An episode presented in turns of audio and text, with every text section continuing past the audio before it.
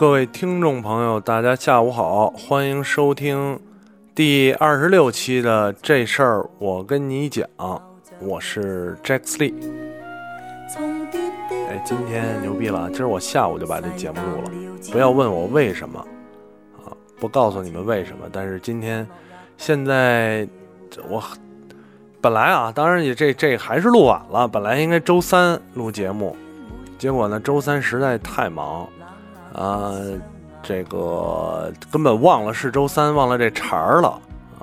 但是呢今天周四，正好有空把这个节目跟大家聊聊天啊，聊聊天。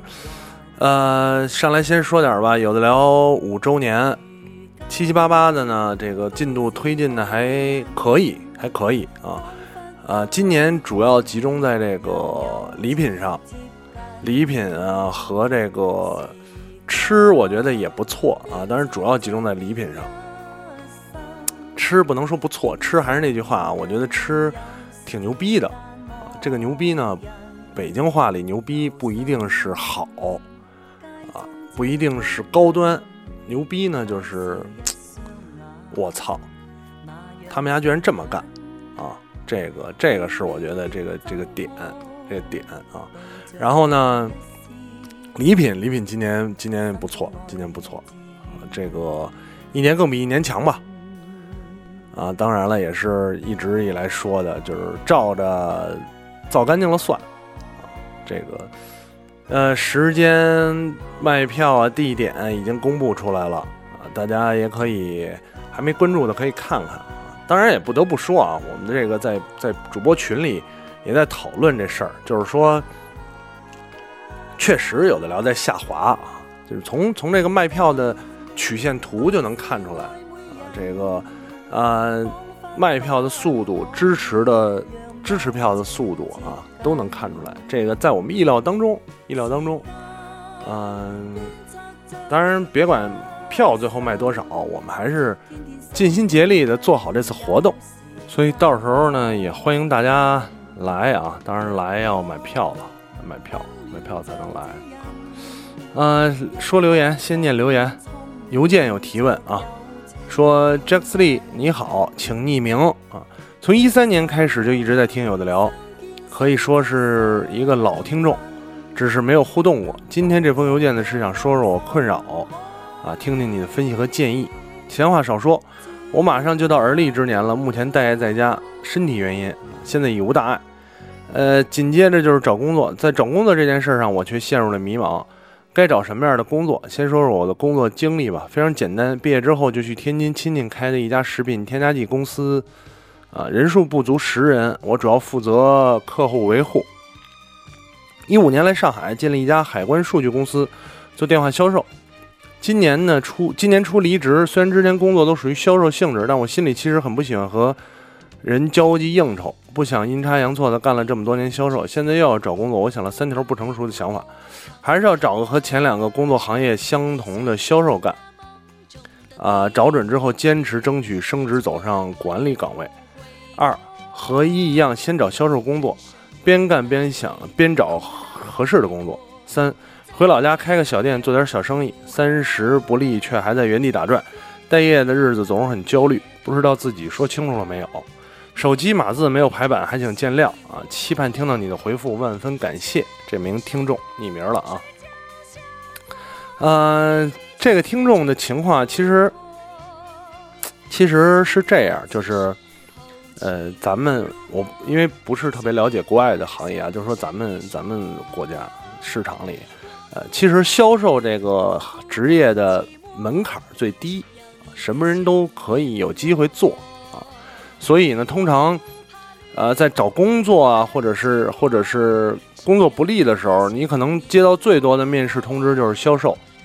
但是销售这件事一点都不好干啊，不好干的原因有2点，一点是，就像你说的，它需要很多很多的技巧，与别人打交道啊，台面上台面下的东西。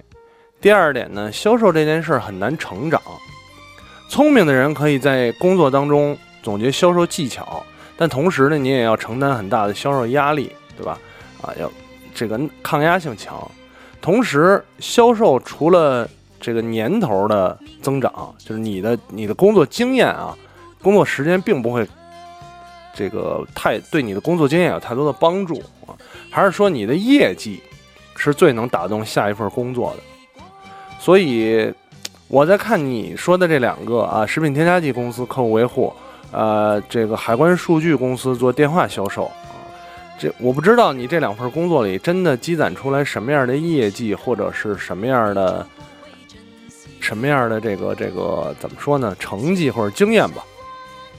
所以你现在的想法就是还干销售呢，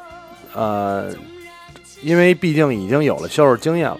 但是你这个三条想法啊，找准之后坚持住，争取升职走上管理岗位。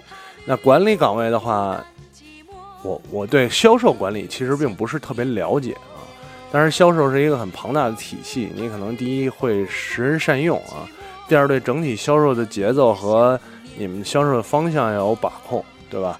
同时呢，在维护现有客户的情况下，怎么尽可能的开发新的客户、新的单啊？销售管理，实际上销售管理呢，我觉得他并不是说这个人管理手下这么多销售啊，最终他要承担更大的这个销售任务，这个是销售的管理岗啊。第二点呢，边干边想找合适的工作啊，是这边干边想找合适的工作，说明你自己也不知道你到底合适干嘛啊。这个事儿我觉得骑驴找马，你首先你得知道你要找的是马啊，那才能骑着驴找。但是你现在连要找什么东西你都不知道呢，我觉得你可能就骑上驴就又骑着了。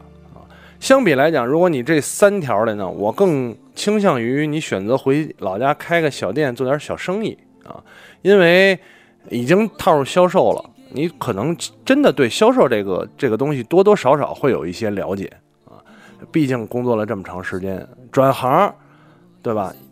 之前经验就白费了啊。同时，销售转岗也需要付出很大的努力。但是自己开个小店做点小生意呢，我觉得起步就是你有销售经验啊，懂得一些东西，然后又没有什么门槛，相对来讲啊，我觉得是会好一点的。然后咱们看看这个微信公众平台上，因为发了信息啊，所以不少的朋友呢发了留言，我看看啊，说这个啊，之前那期节目说刚刚听完上期节目，今天又是周三啊，这昨天给我留言的，谢谢回答我语速的问题，还特意在节目里聊到快到飞起的语速。另外由于语速问题啊，想到一个问题，大概也属于情感问题吧。我和我老婆两个人啊，属于互补性格，就比如喜欢语速的快慢，这样造成问题就是有一个人必须妥协，而我呢就是10次里妥协9次那个，也是我性格问题。想问问你会怎么解决这样的矛盾啊？这个矛盾呢特别简单，对吧？习惯了就好了。反正你10次里妥协9次了，还有1次没妥协呢，不错了。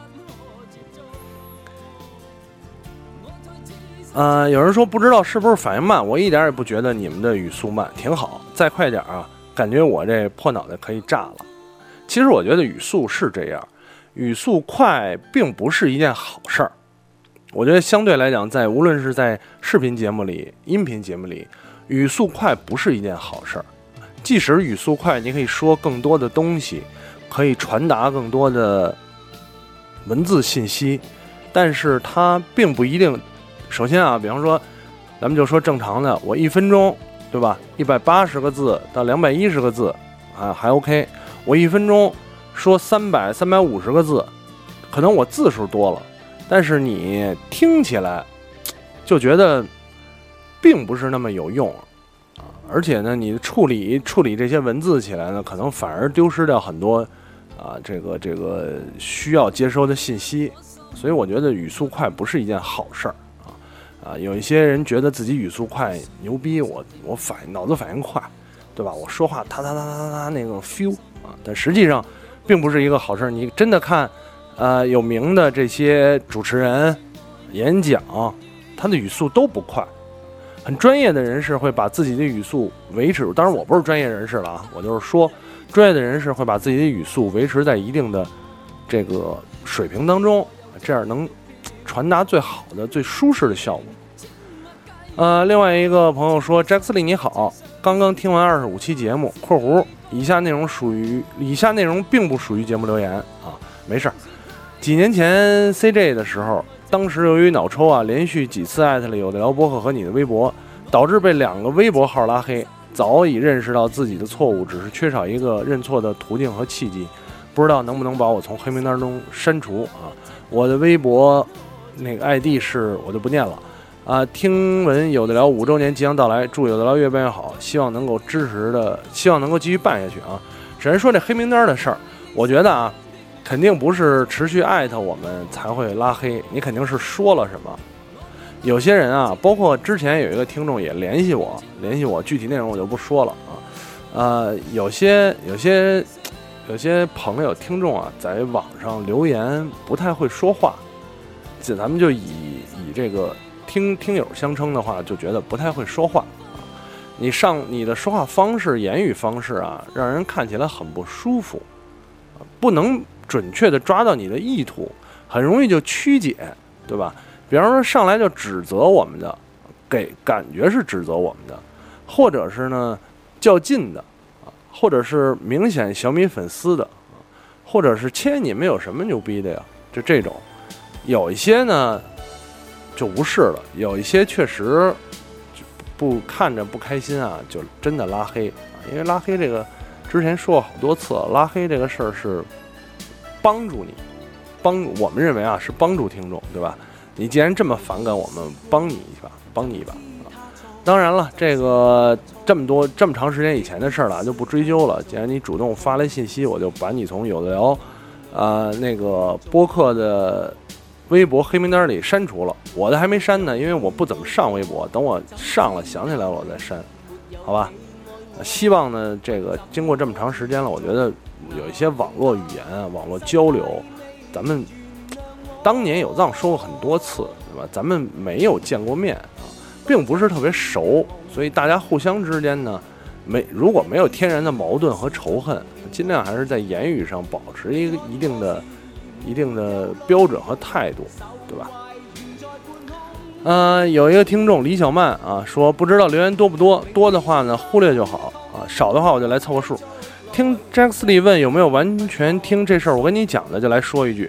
知道有的聊是很久以前，那时候有的还在，但没太关注。后来发现有了这事儿，我跟你讲，才开始听，很有意思啊！居家旅行必备。我很久没有念留言又念 ID 了，为什么呢？因为啊，说了好几期节目了。如果有真的主要听这事儿，我跟你讲的，给我留言，对吧？真的不容易啊，不容易。虽然都是有的聊过来的，对吧？但如果你觉得这档节目呢，可能更符合你的预期，我觉得那最好。真的最好，因为毕竟我也是希望聊一个更符合我自己预期的这么一个节目嘛。小木屋说，感觉人生当中有很多疑问，怎么想要提一个问题就想不出来呢？太好了，对吧？很多疑问，然后但是又提不出来，说明你进入一个哲学状态了啊！不着急，不着急。有人让我不如来一段北京话绕口令呗啊，这个。北京话绕口令，北京话也没有什么绕口令，真的没有什么绕口令啊。北京话这个事儿呢，其实推荐大家一个微信公众账号吧，应该很多人都关注了啊，叫画家常小亮。他呢就是发一个系列，就是那个北京英语啊，北京英语，画家常小亮。我跟他不认识啊，完全不认识。但是我觉得这个做的挺好的，特别有亲切感啊。因为我英语又不好，又是北京人，虽然我没有很强烈的北京口音，但是呢，听到这些就是北京腔的英语，也挺亲切的。第一次听也是朋友在听说，哎，这就是你们北京人说英语。我说这个还行，说的还可以。基本上有一个英文词，他说先说了一个标准的，然后说，对吧？比如 beautiful， 然后呢，北京英语 beautiful， 这种感觉，对吧？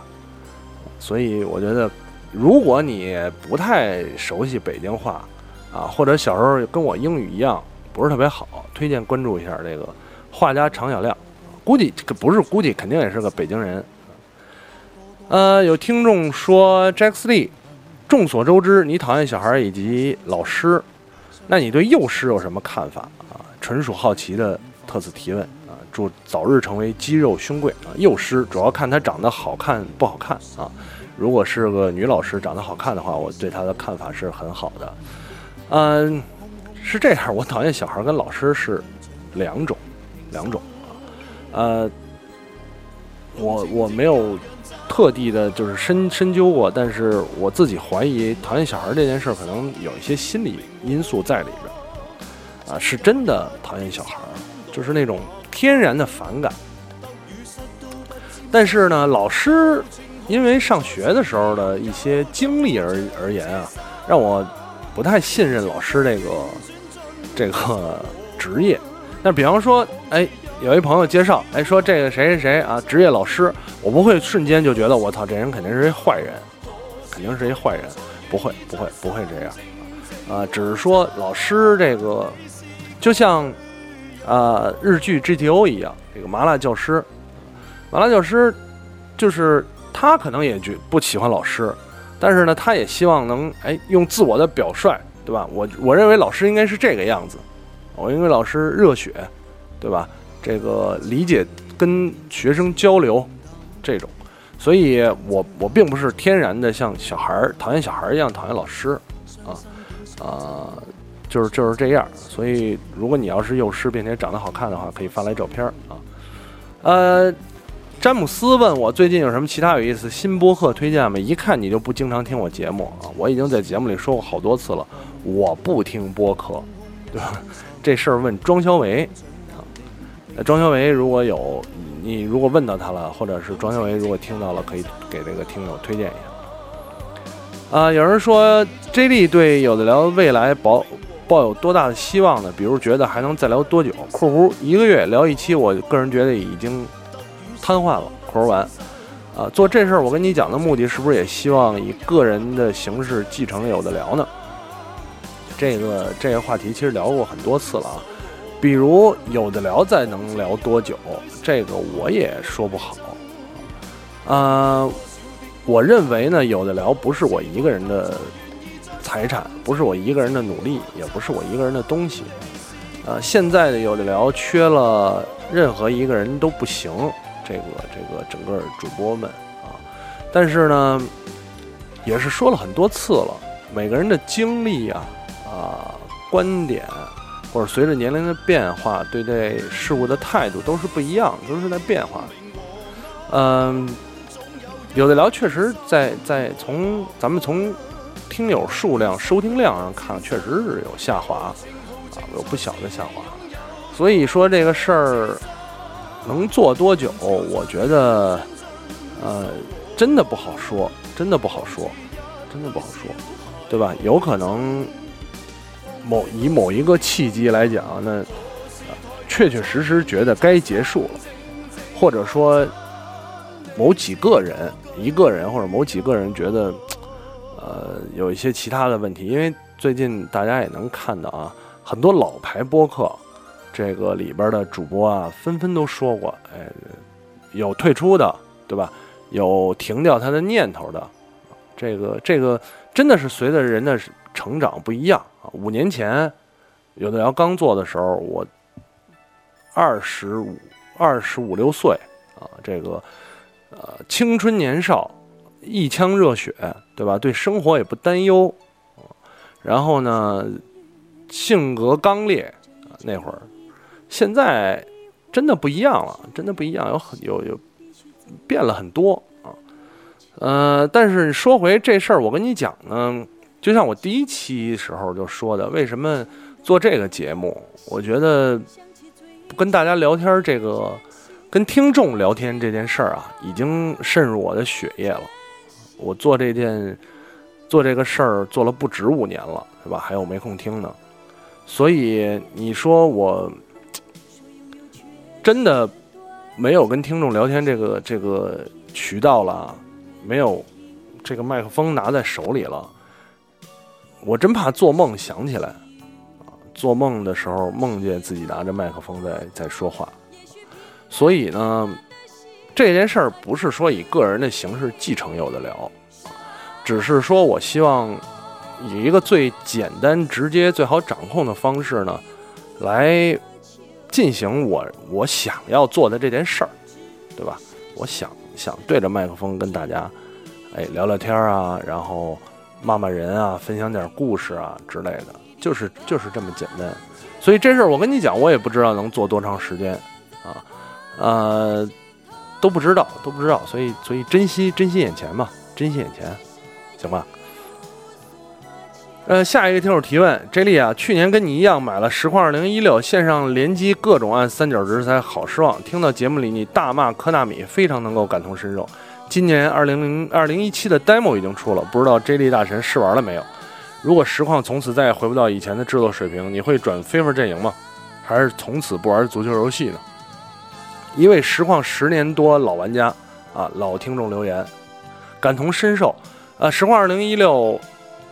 基本上骂完他，我就把盘给木满了，然后，也再也不想玩了，以至于我根本就没有关心实况2017的 demo 是不是上线了，怎么样，再去尝试。那期游戏 FM 聊得很清楚，我真的对这个就是实况2016让我从未如此失望。咱们说从这个实况4开始啊。应该是98、99、99年，对吧？实况4后边实况2000，从那会儿开始，这都多少年了？玩实况了，从未如此失望。我不会转投FIFA阵营，我可能也不再会玩实况了。然后呢，足球游戏也没准就到此为止了。时间也有限，就是。一款好的足球游戏，真的当年的实况会不断的唤起你的欲望，有空的时候就拿起来踢两盘。但是，一款烂足球游戏就会让你再也不想去拿起手柄去玩这个游戏了啊！所以我现在专注在街霸上。有人问说 ，Jack Lee 哥好，随便问点什么吧。主播们都打《守望先锋》吗 ？PC 版还是 PS 版？本人两个版本都有，但实在受不了手柄，操作太难了。基本都在送人头啊！另一个问题，白银杀人魔的媒体报道方向好奇怪啊！什么杀人魔孝顺、好学，曾经也梦想考大学当飞行员，还有受害人的家庭采访，这不是在人家伤口撒盐吗？要人家重复描述命案现场。相比这些煽情的东西，我更想看破案细节和他们自己的犯罪心理。不知道他捐不捐些器官，他都是个恶魔啊！这个听众是不是个学生啊？感觉你功夫挺多的啊，又 PC 版又 PS 版，又关注白银杀人魔啊。主播里据我所知啊，鱼酱跟不露玩这个守望先锋，肥皂偶尔。然后呢，我不玩的原因是，第一我没有 PC 啊，第二呢我更不会用手柄玩 FPS。有些。之前聊节目的时候啊，有些这个朋友特别擅长用手柄，他们觉得比鼠标方便好多啊。因为很多游戏啊，并不是就是射击精准度要求那么高，手柄可能转身跳跃啊会比较方便啊，不像 CS 这游戏你用手柄肯定不如鼠标，对吧？因为 CS 要有自动瞄准那还得了吗？他打的就是枪法啊，所以第三呢，我没有时间，我真的没有时间。我有点时间，我现在但凡能玩游戏，说此时此刻我能玩会游戏，我肯定打两盘街霸啊。有一个听众问的很简单啊，综艺荒求推荐啊，我也不看，我真没看什么综艺，真的。有个听众说。听闻 J 莉大神今天特别有空，于是决定来提问了。其实我很早就想提问了，每次总想着周三前提问，但是总是忘。就这样过了一周又一周，听有的聊从高2听到了大2，中间还有复读1年。我这从高2、高3复读，大1、大2真的是5年哈。本以为脱离了 J 莉大神所讨厌的熊孩子群体，没想到前几期节目啊又。有提到您对大学生群体也有所不满，好尴尬啊！说正题，不知道 Jelly 哥哥是否还记得去年也差不多这时候啊，在您受伤前不久，群里也有一位左膝盖受伤的听友（括弧左膝盖脱臼伤到了韧带，但是没有动手术）。您这个您我是记得做了韧带缝合手术的啊，括弧完啊，就是我了。转眼1年过去了，伤也好差不多了，于是就想恢复运动，但我不知道从哪些运动做起。运动强度如何掌握？前几周啊，听节目说Jelly哥哥已经开始一定强度的运动减肥了啊，于是就想到来求教，请问一些恢复运动的方法和强度。同时啊，我也因为这1年运动量基本为0，所以也胖了不少，不知道恢复到什么程度就可以从恢复为目的的运动过渡到以减肥为目的的运动呢？我现在的状态就是日常行走没问题，距离长一点也行，但是跑步的时候总觉得身体不协调，所以我基本就是快走。听节目里您天天运动量不小，心里也为您担心，希望这类哥哥运动时注意保护自己啊，千万别第二次受伤了。也烦请这类哥哥转达我对迪奥萨马的问好，也请他注意保护自己的脚。括弧前2天听他的群里说好像也有所抱恙，有点小担心。括弧完，一位买了 B 票的5年老听友在魔都遥祝有的聊5周年活动举办成功 JS 啊，说运动这事儿差不多就1年前膝盖受伤，现在还可以看到这个很明显的疤痕啊！我当时是副韧带断裂，然后呢进行了韧带缝合，很长一段时间我也是有这个问题，直到现在其实韧带还会有一些别扭啊，有一些别扭呢体现在几个事儿。第一，蹲的时候，对吧？你会因为蹲的时候最需要叫韧带啊。其次，跪的时候膝盖前侧会麻啊。这个问题呢，我几乎就在我运动开始每天开始健身之前都有这个问题。蹲不下啊，跪不下，有一些动作弓步啊，这个跪不下去。但是呢，我没有刻意的去注意它，现在经过这一段时间的锻炼呢，我觉得有很大的好转啊。包括我也问过一些朋友，就是韧带呢就是一根橡皮筋儿，这东西缝上了，对吧？它就缩短了之后，你还是要不断的去拉伸它一下啊，不断的用到它。当然，你伤了肯定会有在修复、在长的时候肯定会有一些变化，但是它呢，韧带这东西很奇怪，就是它既比你想象的脆弱，又比你想象的坚强，就是很不知道怎么回事，你就扭到它，很有可能就扭断了，对吧？但是在正常的情况下，它的力量、它的韧劲是很强的，所以我建议你，如果左膝嘛，就跟我一样是左膝的话，那么呢，开始做一些蹲起，这个深蹲。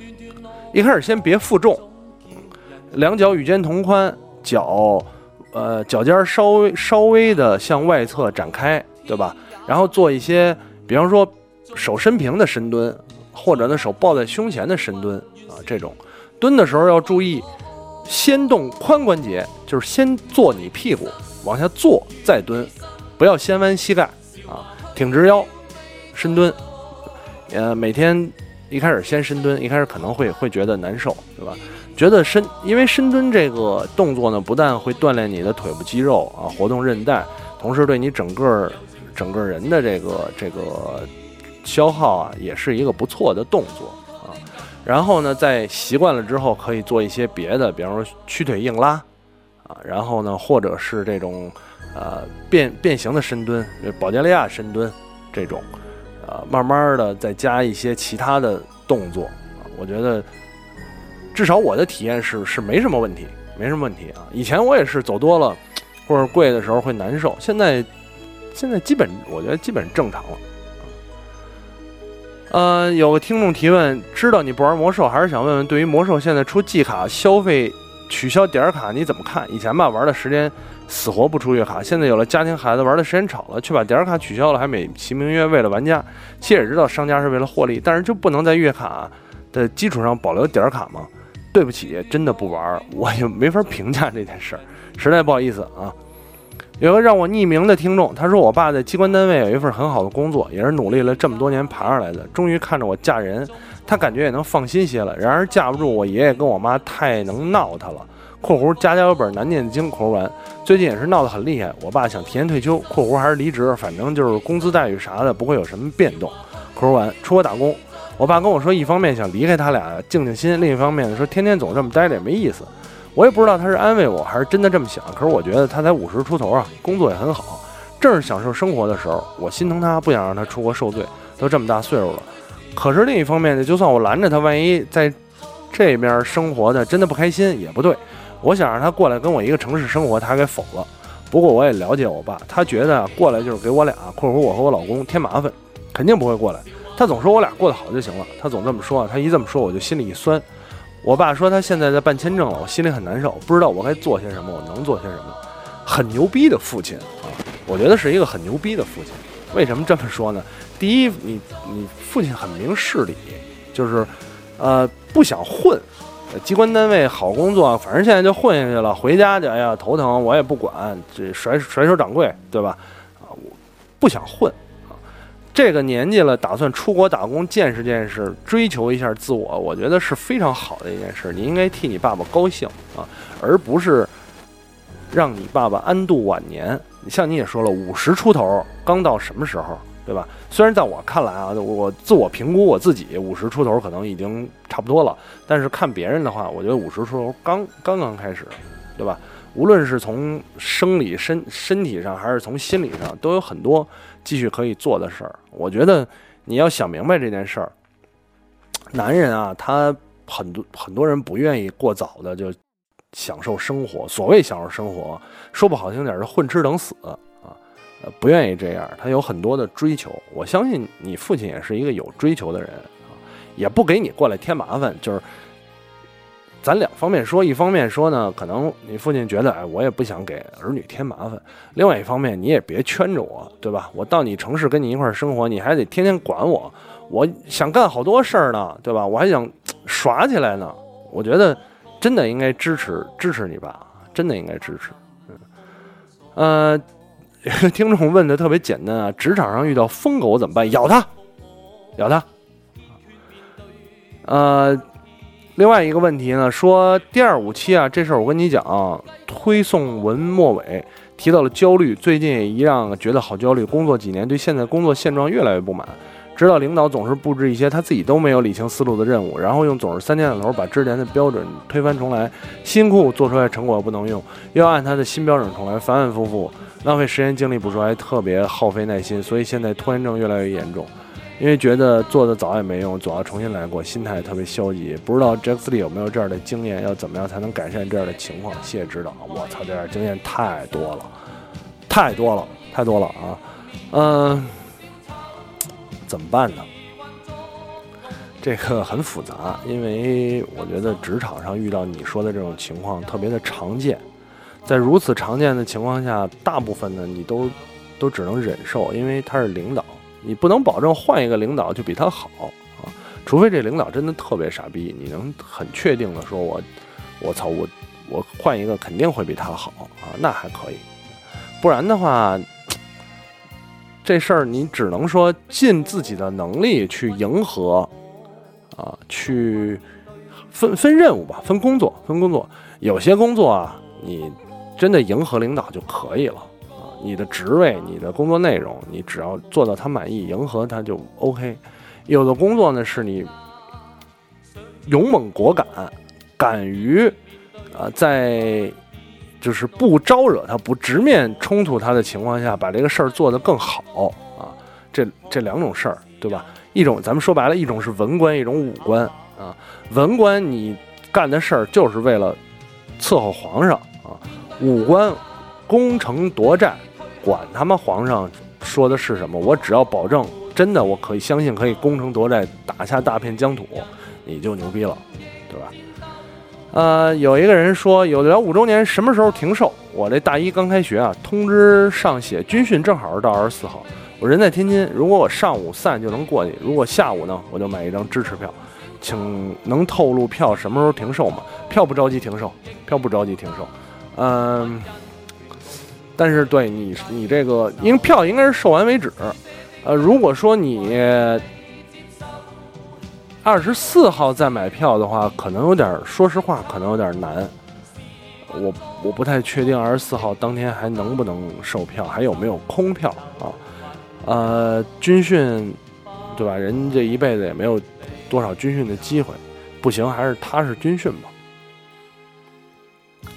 也让我求匿名说，听了这么久啊，我也来问一个困扰很久的问题吧。我现在工作是工程决算（括弧叔叔的公司）。括弧完，我插一句啊，怎么你们老有爸爸呀、叔叔、哥哥、姐姐的公司，我怎么就没有这样叔叔？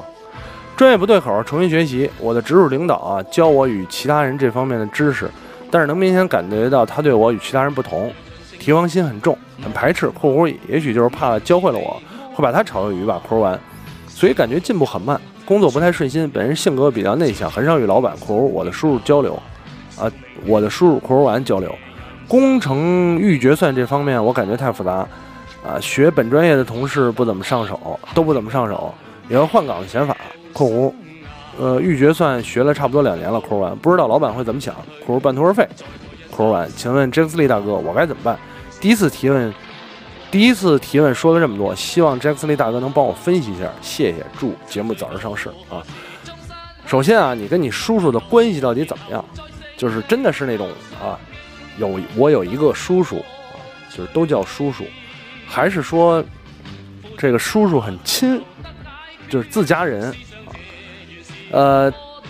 如果说第一种情况呢，我觉得这事儿就转岗啊，或者是怎么样？因为如果是有一个叔叔，就是觉得认识啊，通过一些关系，但并不是那种很亲近的，他也并不会太帮你。